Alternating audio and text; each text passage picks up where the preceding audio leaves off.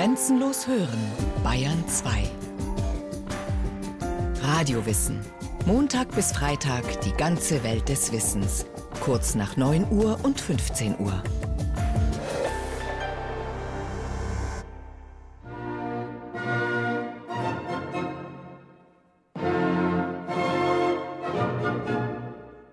Schloss Nymphenburg, August 1845. Ein Prinz ist geboren. Als einzigem der Anwesenden sind König Ludwig I. die vielen Stunden nicht zu lange geworden, in denen seine Schwiegertochter Marie in den Wehen lag. Lebhaft wünschen, dass die Geburt erst nach Mitternacht, also an meinem Geburtstag stattfände. Tatsächlich, der neue Erdenbürger kommt am 25. August auf die Welt. Und damit auch wirklich alles haargenau passt, dreht Ludwig ein bisschen an der Zeit. Wozu ist man schließlich König? So geschah es. Nach 20 Minuten gemäß der Nymphenburger, nach 30 gemäß meiner Uhr, also zur gleichen Stunde, in welcher vor 59 Jahren ich geboren war, wurde Marie entbunden von einem Sohn. Das Kind hieß einige Tage lang Otto. Dann bat sein Großvater, dass es Ludwig genannt werde, da es am Ludwigstage, seinem Geburtstag, geboren ward. Nun hieß es Ludwig. So die junge Mutter später in der Familienchronik. 101 Kanonenschuss verkündeten in München die Geburt. Der Ort Nymphenburg wurde geziert und beleuchtet. Mit der Geburt eines Thronfolgers hat Marie ihre Pflicht vorbildlich erfüllt. Die junge Frau von Kronprinz Maximilian ist endgültig etabliert am bayerischen Hof. Die Zukunft scheint rosig, schreibt Leopold Ranke an den frisch gebackenen Vater. Ein Pfand der Eintracht sehe ich in dem Neugeborenen, der den Häusern Hohenzollern und Wittelsbach zugleich angehört.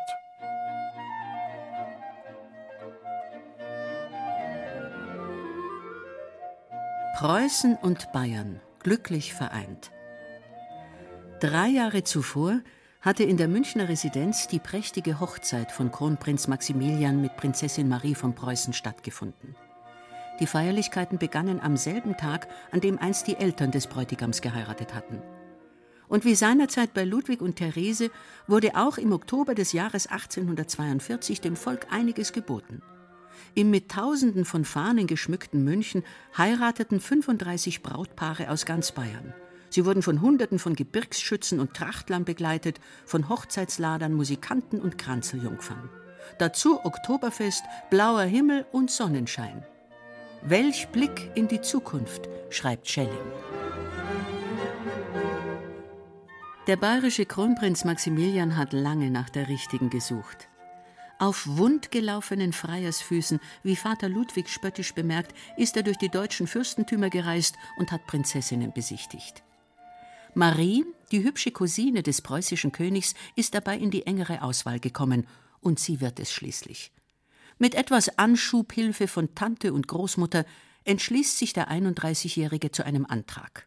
Marie nimmt an. Bevor die Hochzeit stattfinden kann, wird sie erst noch konfirmiert. Sie ist gerade mal 16 Jahre alt. Der Bräutigam schreibt inzwischen Gedichte. Gefunden ist der Frauenkrone die holde Rosenkönigin. Mein Leben nimmt zum Ritterlohne, dass deine Gunst du mir verliehen. Es folgen die Prokuratrauung in Berlin, wo Wilhelm Prinz von Preußen den bayerischen Maximilian vertritt die Reise nach München und endlich die Hochzeit. Alles verläuft zur vollsten Zufriedenheit. Die Prinzessin winkt und lächelt. Da fließen keine Tränen der Erschöpfung, wie Jahre später bei Sissi, als sie ebenfalls erst 16 von München zu ihrer Hochzeit mit dem Kaiser nach Wien reist. Mariechen ist fröhlich, freundlich und stabil. Das jugendliche Alter der Braut irritiert niemand. Im Gegenteil, so kann man sicher sein, dass aufkeimende Frühlingsgefühle gleich in die richtige Richtung gelenkt werden, nämlich auf Max. Für Marie kein Problem. Sie ist ein sanftes und fügsames Wesen, da sind sich alle einig. Un Angelo, ein Engel. Schelling in einem Brief an den Kronprinzen Der Geist sagt mir, dass in solcher Lieblichkeit und Anmut, für die ich vergeblich einen Ausdruck finde, eurer königlichen Hoheit das höchste Glück ihres Lebens zuteil wird. Auch König Ludwig, der große Frauenkenner, weiß nur Gutes zu sagen über die Schwiegertochter. Wenn ich mir eine Kronprinzessin hätte bestellen können, wie ich sie wünsche, so wäre es doch nicht möglich gewesen, eine zu erhalten, die mehr für hier passte als sie, die so gemütlich, so gut, so verständig ist. Und so schön. Ludwig lässt Marie von Hofmaler Stieler für die Schönheitsgalerie malen, im weißen Kleid mit Perlenkette und königlichem Hermelinmantel über der Schulter. Immer wieder muss Stieler an dem Bild arbeiten, bis der königliche Auftraggeber es endlich für getroffen hält. Das lackschwarze, in der Mitte gescheitelte Haar, die klare Stirn und der sanfte Blick aus den schönen blauen Augen. Wahrlich un Angelo. Schön war die auf jeden Fall. Das war zwar auch eine Protestantin, aber das waren die Bayern gewohnt, weil auch die vorhergehenden Könige waren alle äh, Protestantinnen. Da war das gar nicht mehr so ungewöhnlich, dass auch die Marie eine Protestantin war. Schlossführung in Hohenschwangau. Rudolf Zieri ist gerade vor einer weißen Marmorbüste angelangt, die die jugendliche Königin zeigt. Nun weist er auf die Holzvertäfelung über den Besuchern. Also im Speisesaal, das ist ganz wichtig für Maximilian gewesen, der hat sich an die Decke nicht nur den bayerischen Löwen für sich selber aufmachen lassen, sondern natürlich auch den preußischen Adler für seine Frau, für die Königin Marie. Hohenschwangau ist das Märchenschloss, das Max für seine Prinzessin bereithält. Errichtet auf den Ruinen einer mittelalterlichen Burg in romantischer Lage zwischen Seen und Bergesrücken, liegt es mit seinen Zinnen und Türmchen ganz im Trend der Zeit – man erinnert Mitte des 19. Jahrhunderts gern ans Mittelalter. Dementsprechend sind die Wände mit Kreuzrittern, Minnesängern und stolzen Frauen bemalt, die vom Söller aus weit übers Land blicken. Das Schlafzimmer ist orientalisch eingerichtet. Marie ist vor allem vom Blick aus den Fenstern begeistert. Von den Bergen bin ich ganz weg. Verglichen mit der Münchner Residenz ist Hohenschwangau ein lauschiges und intimes Heim, ein Liebesnest für das junge Paar, das hier seine Flitterwochen verbringt. Marie erinnert die Umgebung an den Lieblingsort ihrer Kindheit, das schlesische Schloss Fischbach. Auch dort gab es Berge und ländliche Idylle. Sogar der Dialekt der Einheimischen ist ihr nicht ganz fremd, hat sie doch in Fischbach viel Zeit mit den Zillertalern verbracht.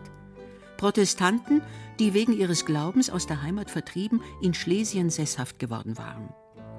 Weil Marie dort auch oft gewandert ist, kann sie jetzt auf Max alpines Interesse bestens reagieren. Bergsteigen, nichts lieber. Mit ihrer Begeisterung bringt sie ihre Umgebung gelegentlich in Verlegenheit. Wenn sie etwa nach den Namen der umliegenden Gipfel fragt, die heißen nämlich Säuling oder Hundsarsch, und das scheint den Herren nicht das Richtige zu sein für die Ohren einer jungen Prinzessin. Einer der Berge wird tatsächlich spontan umbenannt. Aus dem Metzenarsch wird die Kellenspitze. Mit ihrer sportlich frischen Unbekümmertheit erregt Marie einiges Aufsehen, wie der Füssener Heimatforscher Magnus Perisson erzählt. So beim Besuch der nach ihr benannten Marienbrücke, die von einem Bergsturz zerstört damals gerade wieder aufgebaut wurde. Da kommt eben die Königin zur Baustelle und man weiß, dass das statische Gerüst zwar erstellt war, aber dass das Geländer noch gefehlt hat und dass als Gehhilfe bloß zwei Läden, also zwei Bretter draufgelegt waren, die zweieinhalb Schuh breit waren. Das heißt also 70 Zentimeter ungefähr. Und sie geht da hin und sagt, hält das Ganze wohl, weil alles so schön geschwankt hat. Und dann äh, sagt sie zu dem äh, einen da, nicht wahr, Herr äh, Maurermeister, Sie werden mir Ihre Hand reichen. Und der greift natürlich mit seiner, Sie können sich vorstellen, mit dieser Bratze zu und führt die Königin über diese Brücke, die immerhin 90 Meter hoch über der Schlucht hängt, und sie gehen beide wieder zurück. Das bedeutet äh, absoluter Mut und absolute Schwindelfreiheit. Das würde nicht jeder tun, der darauf kommt. Marie, die Preußin, gilt heute als Bayerns erste Alpinistin. Mit 19 gründet sie, halb ernsthaft, halb im Spiel, einen eigenen kleinen Verein, den Alpenrosenorden. Dieser Orden ward am 18. Juni 1844 gestiftet zum Andenken der dreimaligen so glücklich abgegangenen Achselbesteigung. Diese Orden dürfen nur diejenigen Personen bekommen, welche mit mir, der Großmeisterin, auf der Achsel waren. Es schleppt sich auch die eine oder andere Hofdame mit hinauf und erhält dann ebenso die silberne Ehrennadel mit der Alpenrose wie Max und diverse Herren aus seinem Gefolge.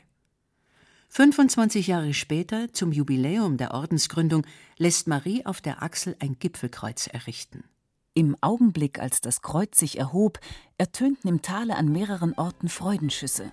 Oben wie unten jauchzten die Leute. Alpenrosensträuche wurden sofort um das Kreuz herumgepflanzt. Nach dem Segen des Kuraten begab man sich zu einer Brennerhütte.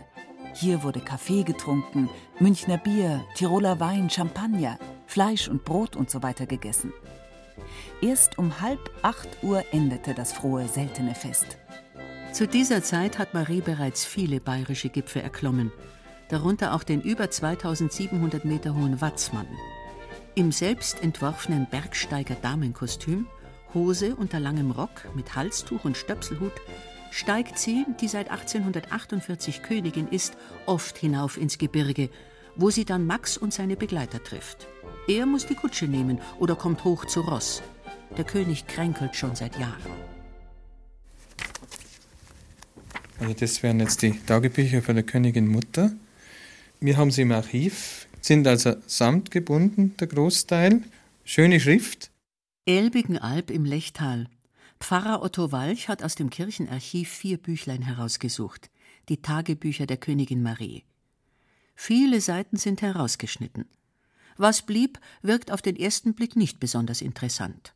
Geht hin und lehret alle Völker in den Namen des Vaters und des Sohnes, des Heiligen Geistes und lehret sie alles halten, was ich euch geboten habe. Religiöse Traktate mit roter Tinte geschriebene Bibelzitate. In einem Band vorne eingeklebt ein Zeitungsausschnitt, in dem eine Predigt von Kaiser Wilhelm II. abgedruckt ist. Immer wieder sind gepresste Alpenblumen in die Seiten eingesteckt. Irgendjemand, nicht Marie selbst, hat in den hinteren Buchdeckel ihre Lebensdaten geschrieben. Königin Maria von Bayern, Tochter des Prinzen Wilhelm von Preußen, war geboren 15. Oktober 1825, vermählte sich 12. Oktober 1842 mit Maximilian II., König von Bayern, Witwe seit dem 10. März 1864, zur katholischen Kirche übergetreten am 12. Oktober 1874. Was heißt obturmiert? Gestorben, ja, ja, am 17. Mai 1889 in Hohenschwangau. Im kleinen, verschlafenen Elbigen Alb hat Marie einen großen Teil ihrer Witwenzeit verbracht.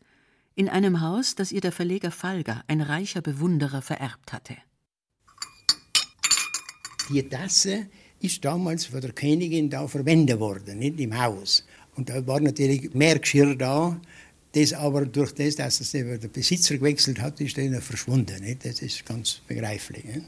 Und so war das Haus eben damals zu der Zeit, wo eigentlich Königin auch da war. Satteldach, abgeflachte Giebel, Nebengebäude. Auf der Tasse sieht Maries Sommersitz freundlich und komfortabel aus. Diverse Um- und Neubauten haben ihn mittlerweile stark verändert. Die Besitzer des heutigen Gasthof Post versuchen trotzdem, Stücke aus der königlichen Vergangenheit des Hauses zu erhalten, wie den bunten Kachelofen in der Gaststube oder einige Möbel, mit denen die sogenannten Königinnenzimmer ausgestattet sind. Bewahrt werden auch Geschichten über Marie. Der Seniorwirt Johann Spieß. Früher eben am Nikolaustag, das war der Kirchenpatron von, von Elbigenalb, das war also Feiertag, und da sind die Kinder praktisch beschenkt worden. Und sie hat dann eben im Hausgang hat sie eben die Tüte aufgestellt für jedes Kind, eben eine Äpfel und Birnen und, und, und eben so gebacken äh, Zeug drin war, Hauser sagen wir dazu. Und jedes Kind hat da so eine Tüte nehmen und hat können eben auch das mitnehmen. Nicht? Und das war ja eine Sensation, nicht? dass man von der Königin da ein Geschenk kriegt. Nicht? Auch in der Kirche von Elbigenalb findet sich eine Erinnerung an Königin Marie. Auf einem bunten Glasfenster ist sie mit der Krone auf dem Kopf dargestellt. Und kniet also zu Füßen von Maria und Kind, in dem Fall wirklich als katholische Königin oder katholisch gewordene Königin. Und mit Rosenkranz in der Hand. Hinten im Fenster Hohenschwangau, ihre eigentliche Heimat. Nach dem frühen Tod ihres Mannes sucht die fromme Marie Trost im Glauben. Als Protestantin in Glaubensdingen nicht nur in Elbigenalb weitgehend isoliert, wendet sie sich der katholischen Kirche zu, beschließt zu konvertieren. Der Schritt erregt großes Aufsehen, wird doch der Glaubenszugehörigkeit vor allem der gekrönten Häupter immense Bedeutung zugemessen. Im Gegensatz zu Bayerns Königin waren die Königinnen bis dahin alle evangelisch – was der katholischen Kirche ein gewisses Maß an religiöser Toleranz abforderte. Diese kann angesichts Maries Seitenwechsel einen gewissen Triumph nicht verbergen. In der kleinen evangelischen Gemeinde Münchens ist die Stimmung dagegen eher gedämpft. Und in Berlin reagiert man ungehalten auf den Schritt der Cousine, trägt doch Kaiser Wilhelm gerade einen Machtkampf mit Rom und dem Papst aus. Auch der katholische Sohn freut sich nicht. Überhaupt hat Ludwig II., der Märchenkönig, nicht viel Gutes zu sagen über die Königin Mutter, wie sie auf seinen Wunsch hin genannt wird. Seiner Meinung nach ist ihr größtes Verdienst, dass sie seine Mutter ist. Schlecht gelaunt nennt er sie einmal die preußische Gebärmaschine. Ludwig, der Vielleser und Träumer, stets auf der Suche nach Gleichgesinnten, wird bei Marie nicht fündig. Kein einziges Buch hat sie in ihrem Leben ganz gelesen, beklagt er. Die gemeinsamen Aufenthalte von Mutter und Sohn in Hohenschwangau sind anstrengend. Wenn er badet, heißt es, rinne das Wasser durch die Deckenvertäfelung von seiner Etage in ihre darunterliegenden Räume. Nachts laufe er lärmend mit großen Schritten im Zimmer über dem ihren auf und ab, so dass sie nicht schlafen könne. Ich persönlich glaube jetzt, dass einfach der Hofstaat die Königin nicht vertragen hat. Wenn der König da oben war, auch wenn er mit wenig Personal hier gelebt hat, hat er einfach diese Räume für sich gebraucht. Da war die Königin im Wege. Bis zu 80 Personen immerhin. Diesem Ansturm ist das kleine Schloss nicht gewachsen.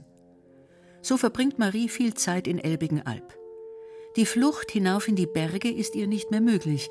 Die Königin Mutter ist schwer und unbeweglich geworden. Sie leidet unter den Folgen ihrer Lust am Essen. Ja, das war ja die Sorge von Max. Also sie haben sich geliebt, die beiden, sehr. Und wenn der Max war ja viel auf Reisen und äh, in seinen Briefen hat er immer wieder geschrieben, äh, sie solle nicht zu viel Süßes essen, damit sie ihre schöne Figur bewahre. Und das hat sie natürlich in späteren Jahren hat sich das einfach dann äh, gegeben, die schöne Figur. Für wen soll sie sich auch schlank halten? Max stirbt, als sie gerade mal 39 Jahre alt ist. Von da an ist Marie allein lebt für ihren Glauben und übt sich in Nächstenliebe.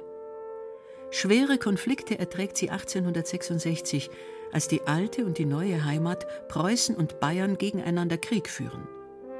Zu dieser Zeit beginnt ihr Engagement für verwundete Soldaten, das sie im Krieg von 1870-71 verstärkt, als sie den Frauenverein vom Roten Kreuz gründet und ein Lazarett im Schloss von Fürstenried einrichten lässt. Dort wird später ihr Sohn Otto leben, bewacht von Wärtern, versunken in der Dämmerung einer Geisteskrankheit. Marie besucht ihn regelmäßig, sie leidet unter seinem Zustand und darunter, dass sich auch bei Ludwig Zeichen einer psychischen Erkrankung zeigen.